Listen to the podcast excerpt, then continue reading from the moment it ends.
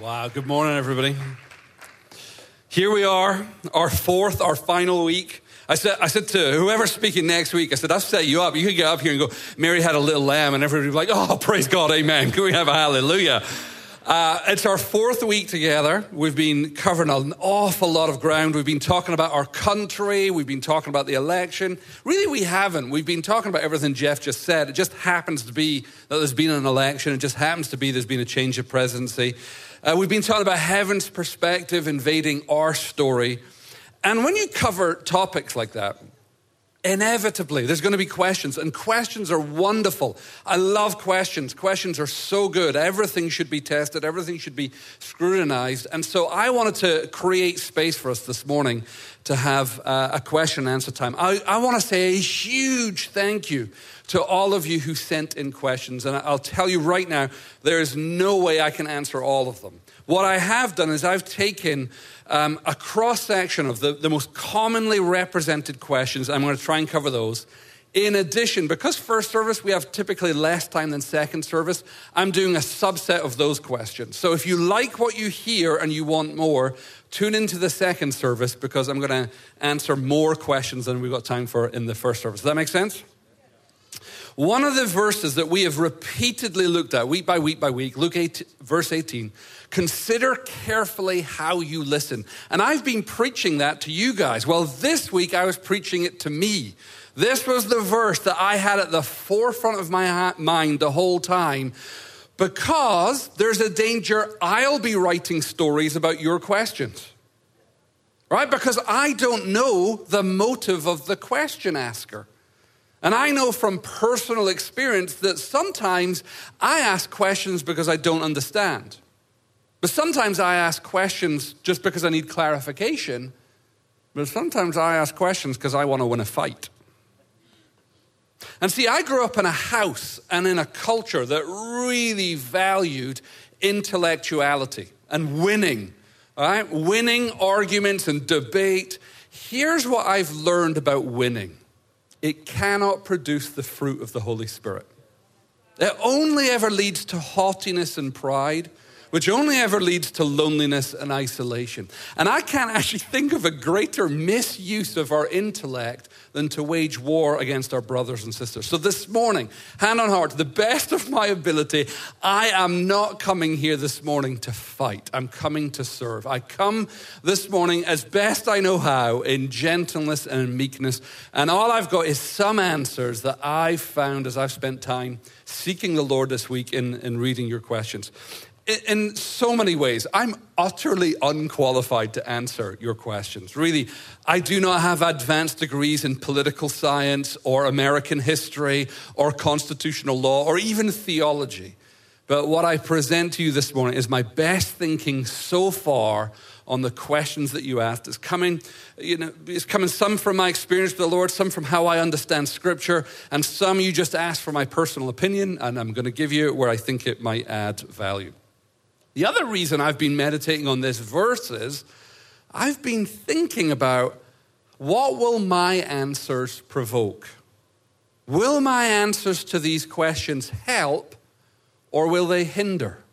That's a nice introduction, Alyn. Thanks for saying that. Well, why do you say that? Well, I say that because a few times this morning I'm going to stop, and before I even answer the question, I'm going to deconstruct the question or rather offer commentary on some of the questions, because I think these questions offer beautiful, and I mean that sincerely, illustrations of the stories we're all writing and the stories that we're all believing, and how so often the questions we ask and in the way that we ask them reveals our efforts to keep our stories true. But here's problem with that I think there's genuine merit in doing that. But I'm also a little nervous about doing that because the question answer might think I'm picking holes with them or picking holes in their question, and I am not. These questions were admitted completely anonymously unless you wanted to add your name in the question field. I don't know who asked which question when. All I'm doing is I'm using your question to beautifully illustrate some of the stuff that we've talked about this week. Does that make sense? Are you ready? You excited? Let's pray. Father, I thank you for this opportunity to be together, to sit with one another and to just talk about things that we're talking about anyway, but just to ask for heaven's perspective. Would you give me wisdom? Would you stretch time for us? Would you um, give me the, the, the, the wit and the wisdom and the insight to be able to communicate your heart? In Jesus' name, amen. So, the four kind of main sections of questions, and like I said, there were so many overlaps in questions. Questions about America, questions about the prophetic words regarding Trump as president, questions that I've said, like, oh, these are really good theological questions.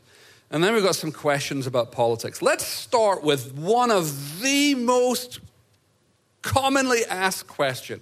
It was repeatedly asked, and it was all about the seeming collision between America's founding and what we read last week in Romans 13. And I'm realizing we might only ever get this question answered. And if we do, it's a great one. So many questions came in. I, picked this one. It's representative of lots of the questions that came in. It said this How do you reconcile the revolutionary founding of our nation with the biblical mandate to honor our governing authorities? Was the American Revolution against British rule out of line with this teaching? So much of our national heritage speaks of our God given inalienable rights and calls America one nation under God. How can we be favored and blessed by God if our foundation was a rebellion that was against his will? What a great question. Now, before I even answer this question, let me use this question to illustrate everything I've been talking about the last three weeks.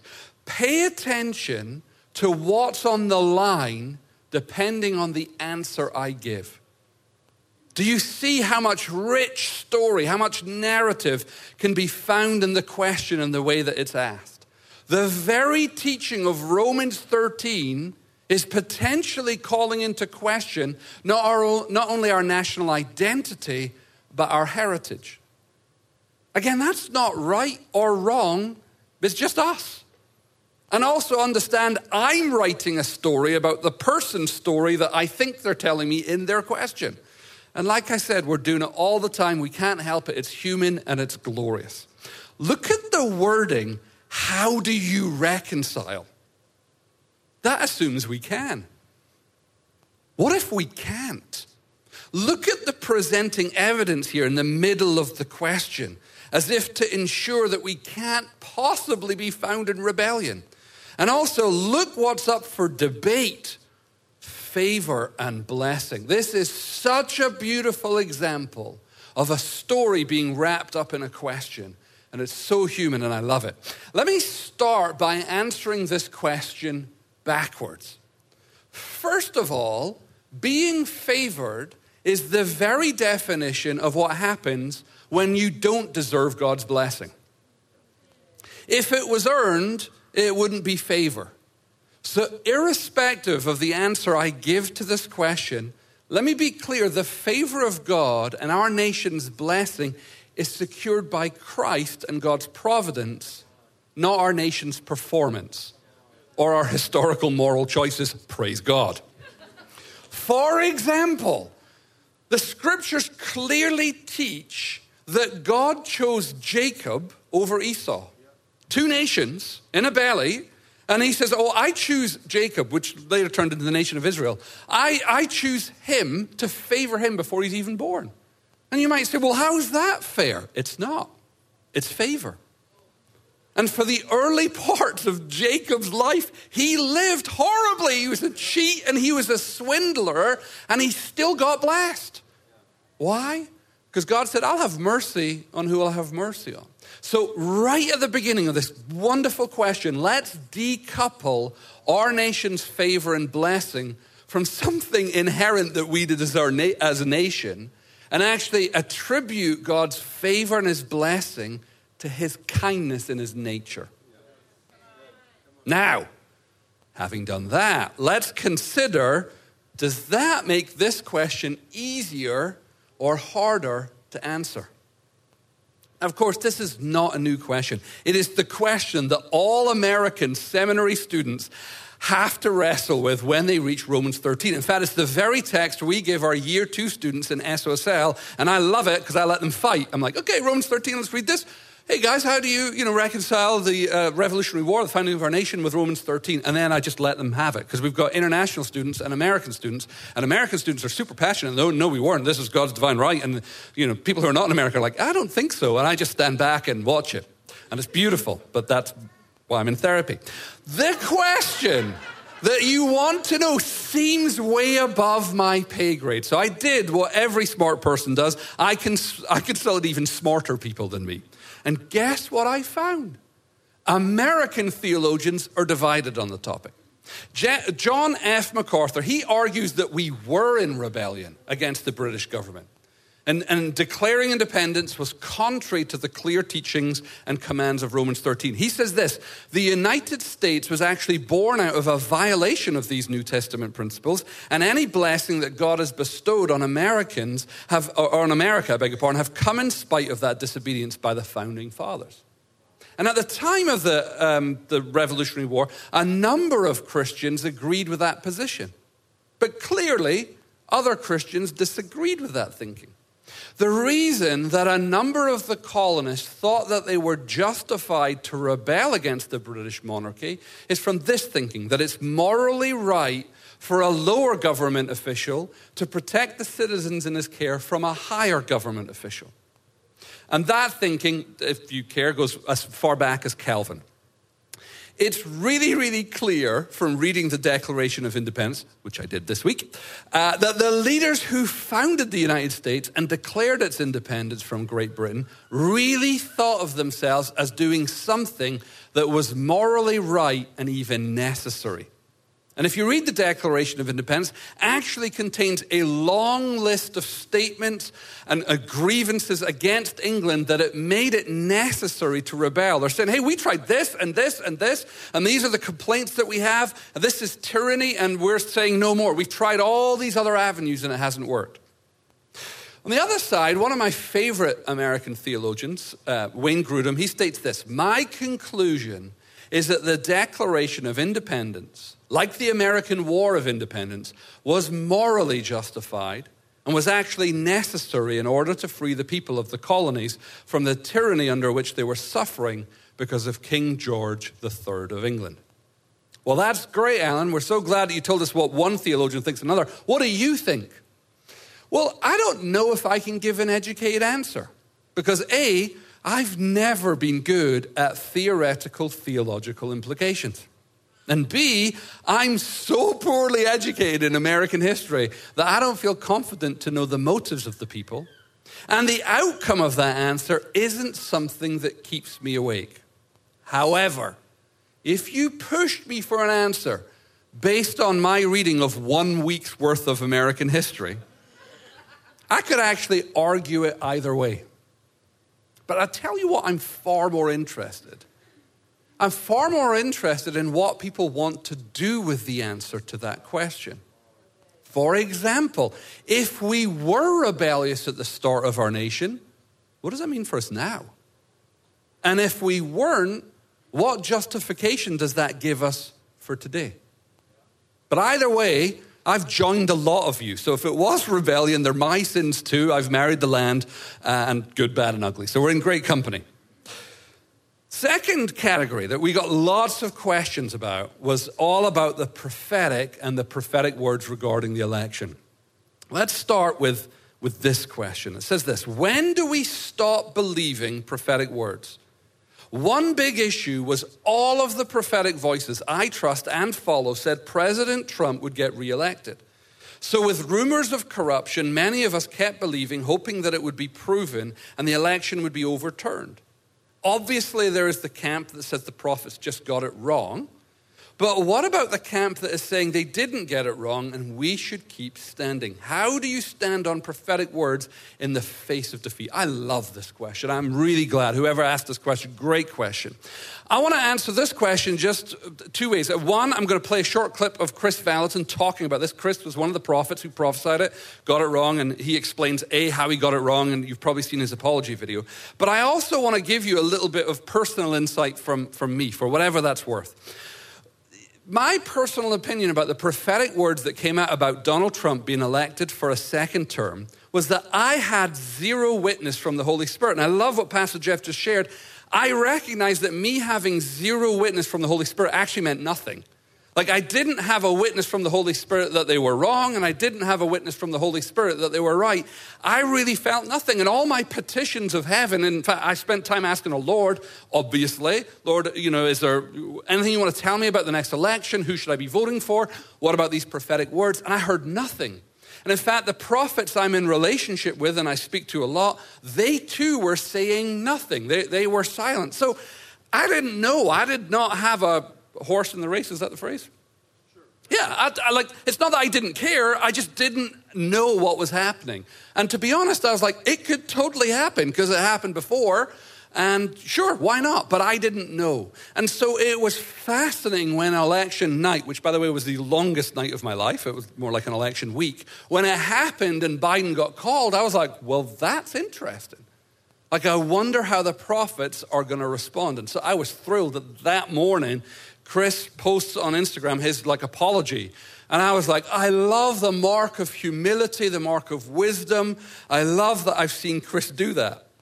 But then the very next day, he took it down. I was like, sorry, that was premature. So I was like, oh, plot twist. Like, what's happening?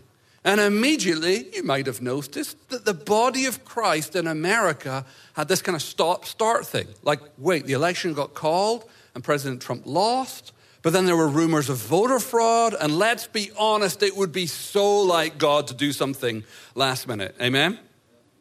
No, you don't remember the Bible? Remember the Joshua taking over Jericho? You know, for the first six days, the people of Jericho are like, You're adorable with your little horns and your you know, aerobics class. And on the seventh day, different perspective. So who knows? Maybe that was what was happening. And of course, God calls things that are not as, as they are. So I watched some in the body of Christ hedging their bets, others saying the prophets are wrong, and others are saying, just wait and see what God's going to do. But then, and this, by the way, this seems like so long ago, but then each of the state governors prepared official certificates certifying that Biden won, that Trump lost. And on December 14th, I was like, well, I guess that settles that. But then again, so many people were like, no, no, no, God's going to come through. Just you wait and see. Just the other day, God came and visited me and he told me this and he told me that. Then it was time for the final tally at the Capitol. And do you remember there was rumors that um, some of the members of um, the House were going to stand up and say, hey, no, no, no, or potentially uh, um, Mike Pence was going to stand up and he could overturn it. And then, of course, we had the riots, and we're all like, what is going on? And then finally, Biden was officially certified as president. Or so we thought, because people were like, no, no, no, January 20th is coming, just you wait and see. God's going to come through.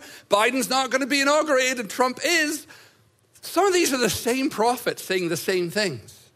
And January 20th came and went, and guess what? Biden was sworn in as president. And at that point, as you heard me say, biblically, scripturally, the prophet said this would happen, and it didn't. So biblically, they're wrong. So if you're asking me when do we stop, you stop believing those prophetic words because they weren't prophetic words. Now, as to what happened, whether prophets or people were listening through an idol, whether they got caught up in what happened, whether they got carried along by their own story, I don't know, and it's not for me to judge, but it was spectacular on a global level, and I'm really fascinated to see what our prophetic community at large learns. I, I spent the last couple of days watching some brilliant podcasts.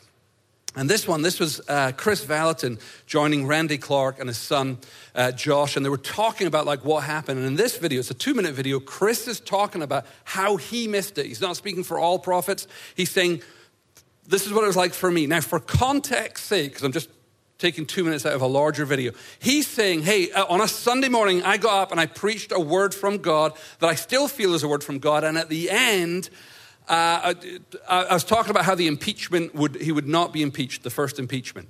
And he said, and that came to, and at the end, he said this. Will ultimately fail and he'll still be president and he will win a second term. And that was really predicated on um, feeling like the way that Donald Trump became president was really I think, uh, historic and sovereign in that I don't think anybody, Republicans or Democrats, thought he'd be president when he when he uh, ran for office. and so and I I felt like because of that that sovereignty, I think I just took it too far and thought, well, if God, if we're in a sovereign moment, obviously it would mean that uh, that Trump would have a second term. So yeah, that was my that was a big failure and. I've been, uh, you know, I've been in the political world for 15 years behind the scenes, um, and I think there's several people serving right now. I know uh, that I prophesied, and I, I'd say my my prophetic ministry is excellent, but it's not perfect. I've never had to apologize for a, uh, a prophetic word in the political arena. And of course, some words are still in process, so you can't say you never missed it. Or also, I've given hundreds and hundreds of prophetic words, so in uh, in five countries, so you don't know if some of those words came to pass. I'm not claiming to be perfect, but I am saying that um, you know when I I think humility is important. It's also important to not have false humility. So I you know I, I would say uh, you know I, I would say my track record is really really excellent, but again it's not perfect, and when you miss it. Um, I've written three books on prophetic ministry and you know we've every every book has talked about um, what to do when um, when the prophecy doesn't happen. And so anyway we can talk more about it. I'm sure we will. But that's kind of my the genesis of that prophetic word. Not great? Appreciate Kris's humility and Kris's meekness in responding to that. It's a great podcast. I, I, will link to that.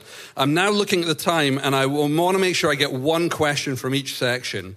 And so let me just see what this question is um,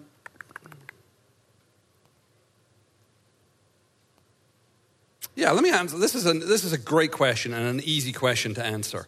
Um, this question is While there are many scriptures, as you have cited, that clearly state that leaders are raised up by God and taken down by Him, is it not equally true that Satan and the principalities as well have governing authority and may also put a leader in place that is not God's choice? Did Satan really have at his disposal the kingdoms to offer Jesus in his temptation? A great question. Thankfully, you threw me a question I could just answer from Scripture. No to both questions. No, Satan does not have authority to put a leader in place that is not God's choice because Scripture is clear that it is God who does things. Now, can Satan influence or direct or tempt or lead rulers into error? Absolutely. But God is still sovereign all over that, even if that happens. One of the clearest examples that we see of this in Scripture is the ruler of one of the most occult nations in the world and one of the most occult leaders ever. It's Pharaoh. Remember the whole story about how Pharaoh's magicians could replicate the signs and wonders by doing counterfeit signs and wonders?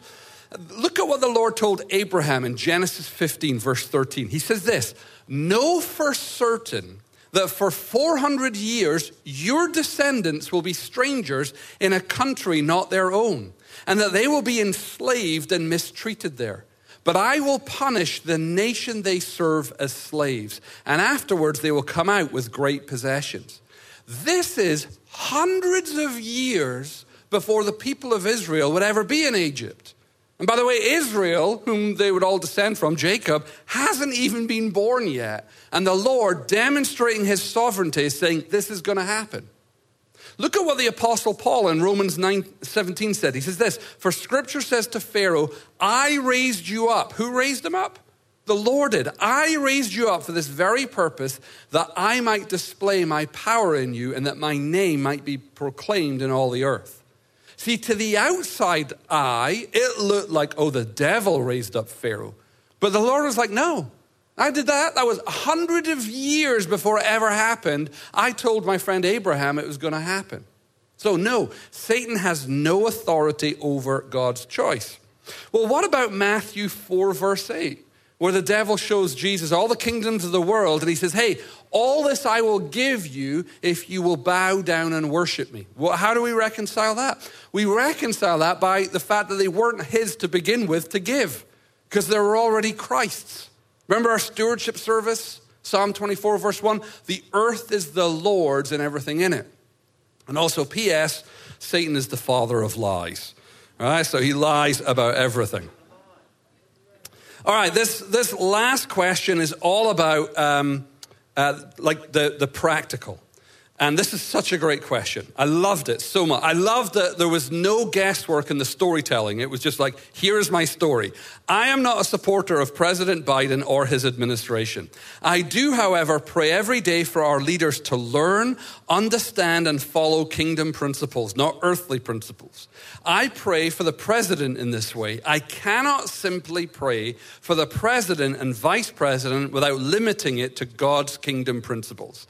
Is this conditional prayer my workaround of the scriptural direction? By the way, I just love that your heart is like, I think this is right, but you know, search me, oh God, know my heart, see if this. I love that.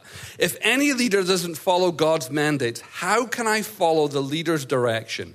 Is this my get out of jail free card? I love this question. Here's what I've been preaching irrespective of who you and I voted for, we are still required by Scripture to pray for our leaders.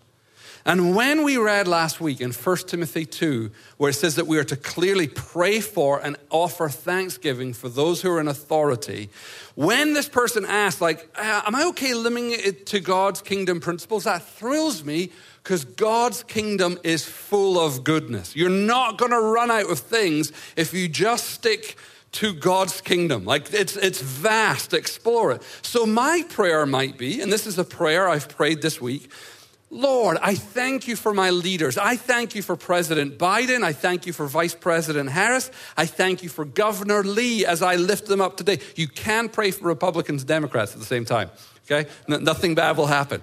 I thank you that you saw fit to put them in place. How can I pray that with confidence? Because scripture tells me.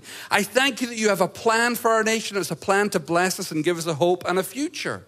Lord, I pray today that you would surround these leaders with godly wisdom. Because we want godly wisdom for our leaders, amen? With hope and energy and physical sustenance. We don't want burnt out, exhausted, frail leaders who can't make decisions because they're physically exhausted. Lord, I pray that you would keep them safe, that you would protect those leaders. I ask that your wonderful Holy Spirit would work in them and those that work with them to bring them to the saving knowledge of Jesus Christ. ask that you'd bless them, bless their families, be good to them in the mighty name of Jesus. See, everything I prayed there was God's kingdom principle. So, to the person who asked this question, no, it's not a get, Get, no, it's not a get out of jail free card. It's a brilliant question. Absolutely pray for your leaders. Well, we, we did a drive by. Like, I picked one out of each of the four sections. Like I said, if you tune into the second service, I'm going to go in uh, to some additional questions in those sections. But what I did want to do is, I did want to, before we end, I wonder if we could stand and we could pray for our nation. I know we've talked a lot, and talk is helpful, but it's not where the power is. It's prayer is where our power is. So, could you stand with me? And no matter where we are, we can agree that God wants our best for our nation and that we're to pray for our leaders. Amen? So let me pray for that and then we'll hand back to Michelle. Father, we stand as a body who are united in our love for Jesus. We may be uh, different in our thinking about politics and policies and people and preferences, but we come united uh, because of what Jesus has done for us. And Lord, we lift up all our leaders today, all our government leaders, Lord, at the, uh, the, the, the city, the county, our state, and our national level. And we ask for your blessing on them. We pray for their families. We pray for heaven to be opened and for um, wisdom and revelation to fall from heaven. Lord, we pray for the protection of our nation. We pray that you would thwart the plans of the enemy, Lord. The, uh, any, any efforts, Lord, to cause disruption or uh, instability in our nation, Lord, that you would thwart that. And we ask more than anything, Lord, that your Son's name would be honored in what we do and in what we say. And we ask all these things in his glorious name. Amen.